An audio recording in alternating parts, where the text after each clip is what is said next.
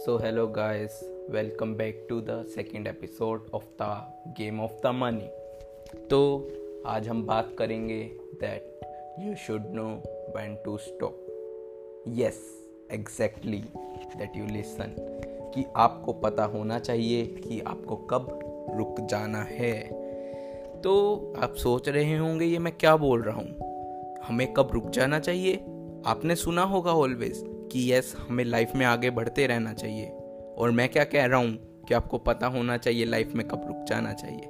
Yes तो मैं ये आपको एक्सप्लेन करूँगा और होप सो आपको एपिसोड के एंड तक समझ में आ जाएगा मैं क्या कहना चाह रहा हूँ। तो स्टार्ट करते हैं इसको एक स्टोरी के साथ। एंड ये बात है कोलकाता के स्लम्स से। तो कोलकाता के स्लम्स में पैदा होता है एक लड़का, जिसका नाम रखा गया रजत गुप्ता।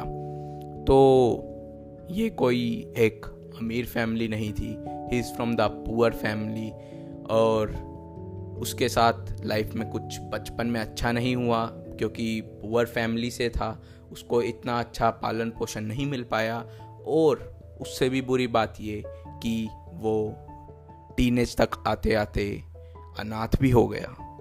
तो उसके साथ इतना कुछ अच्छा हुआ नहीं। एंड अगर बात करें उसकी मेहनत की, उसने लाइफ में बहुत मेहनत की। और अगर हम देखें, उसके मिड फोर्टीज़ तक आते आते वो बन गया था। दुनिया की one of the prestigious consulting company का सीईओ जिसका नाम था मैकिस ने। तो सक्सेस अगर हम देखें तो उसने अचीव की, बहुत ज़्यादा सक्सेस अचीव की। एंड 2007 में वो हुआ रिटायर और उसने ज्वाइन किया यूनाइटेड नेशन को और वर्ल्ड इकोनॉमिक फॉर्म्स को। एंड उसने पार्टनर किया बिल गेट्स को in philanthropic and after that he was the member of the directors board of directors of the world's top most five companies इतनी बड़ी success मिलने के बावजूद, नाउ, वो एक कंपनी में बैठता था, बोर्ड डायरेक्टर की कंपनी में, जिसका नाम था गोल्डमैन सेक्स। और वो वहाँ पर देखता था, उसके जो इर्द गिर्द इन्वेस्टर्स बैठ रहे हैं, उनमें से कुछ थे बिलियनरीज तो उनको देखकर रजत गुप्ता बहुत इम्प्रेस होता था। अगर इस टाइम पे उसकी नेटवर्थ की बात की जाए तो उसकी नेटवर्थ भी कोई कम नहीं थी। उसकी नेटवर्थ इस टाइम पर थी hundred millions dollar according to the study in 2008 and hundred million dollar अगर हम देखें तो hundred million dollar is approximately seven fifty crore rupees in Indian currency तो लेकिन वो बनना चाहता था बिलियनरी क्योंकि उसके आसपास के कुछ लोग बिलियनरी थे और वो उनके सर्कल में आना चाहता था। तो देखा जाए तो उसके पास भी कोई कम मनी नहीं थी। अगर हम उसकी मनी इवन बैंक में भी लगा दें for the return of the five percent per year तो भी वो 600 डॉलर पर घंटा कमा सकता था। पर घंटा दैट इज़ अप्रोक्सीमेटली पैंतालीस हज़ार रुपये पर घंटा वो कमा सकता था, सिर्फ़ अपनी मनी को बैंक में लगा कर बट नहीं, उसे बनना था बिलियनरी दैट्स ओके कि हमें ड्रीम देखना चाहिए, हमें अपने से ऊपर का ड्रीम देखना चाहिए और उसके लिए मेहनत करनी चाहिए। बट अब जैसा कि आपने अभी सुना कि वो था बोर्ड ऑफ़ डायरेक्टर में गोल्डमैन सेक्स की तो अभी गोल्डमैन सेक्स को आ, सामना करना पड़ रहा था फाइनल फाइनेंशियल क्राइसिस का जिसकी वजह से अब वॉन बफे आगे आते हैं और वो इन्वेस्ट करने के लिए फाइव बिलियन डॉलर्स इन्वेस्ट करने के लिए डील होती है उनकी गोल्डमैन सेक्स में फॉर हेल्पिंग द गोल्डमैन सेक्स। तो गजरत गुप्ता बोर्ड ऑफ़ डायरेक्टर का मेंबर था तो उसे इस डील के बारे में लीग से पहले का पता था।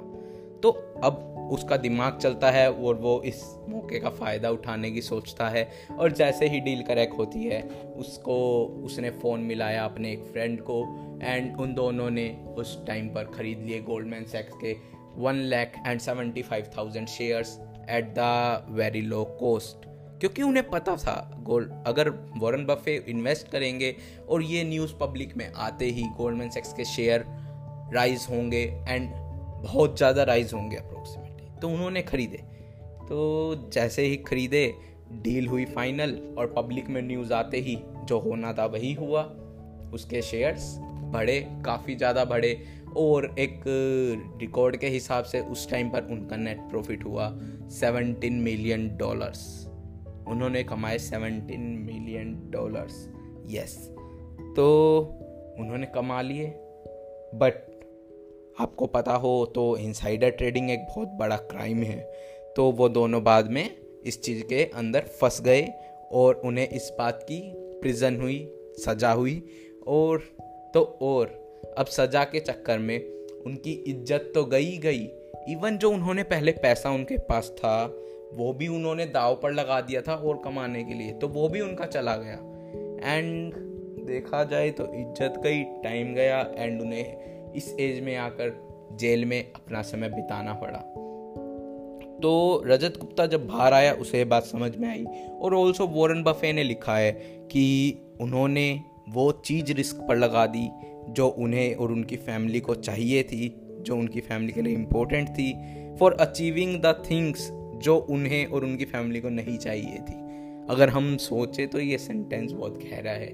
यस उन्होंने अपना सब कुछ उस चीज़ के लिए दाव पे लगा दिया, जो शायद उनके पास ना होता तो भी कोई ज़्यादा फ़र्क पड़ता नहीं, क्योंकि वो उसके पास मोर देन इनफ पहले से था। Hundred million dollar is is not you know less वो अपनी ज़िंदगी में कैसी भी लाइफ जी सकता था उन पैसों से बट नहीं उसे बिलियनरी बनना था और वो बिलियनरी के चक्कर में लालच में उसने अपना वो भी दाव पे लगा दिया जो उसके पास ऑलरेडी था।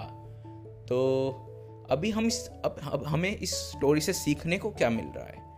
हमें सीखने को यही मिल रहा है कि हम इंसान हमारी हमारी ज़रूरतें जितनी हैं लेकिन हमारी एक्सपेक्टेशंस हमेशा बढ़ती रहेंगी।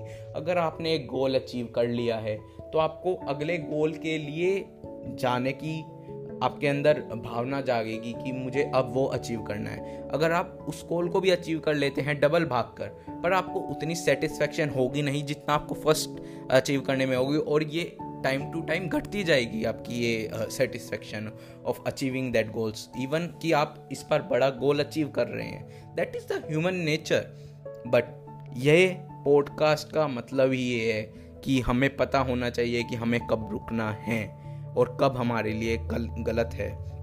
आई एम नॉट सेइंग कि आप अपॉर्चुनिटीज़ को छोड़ दें अगर आपके पास आ रही हैं बट आप ऐसा ना करें कि ऐसा ना हो कि आपके पास जो है आपके पास जो ऑलरेडी है आपका वो भी दाव पर लग जाए for achieving the next big thing you want to achieve तो एट लास्ट यही कहना चाहूँगा दैट कि आपको पता होना चाहिए आपको लाइफ में कब रुकना है कितना अचीव करने के बाद रुकना है। और ये बात लोगों को समझ में आती नहीं है।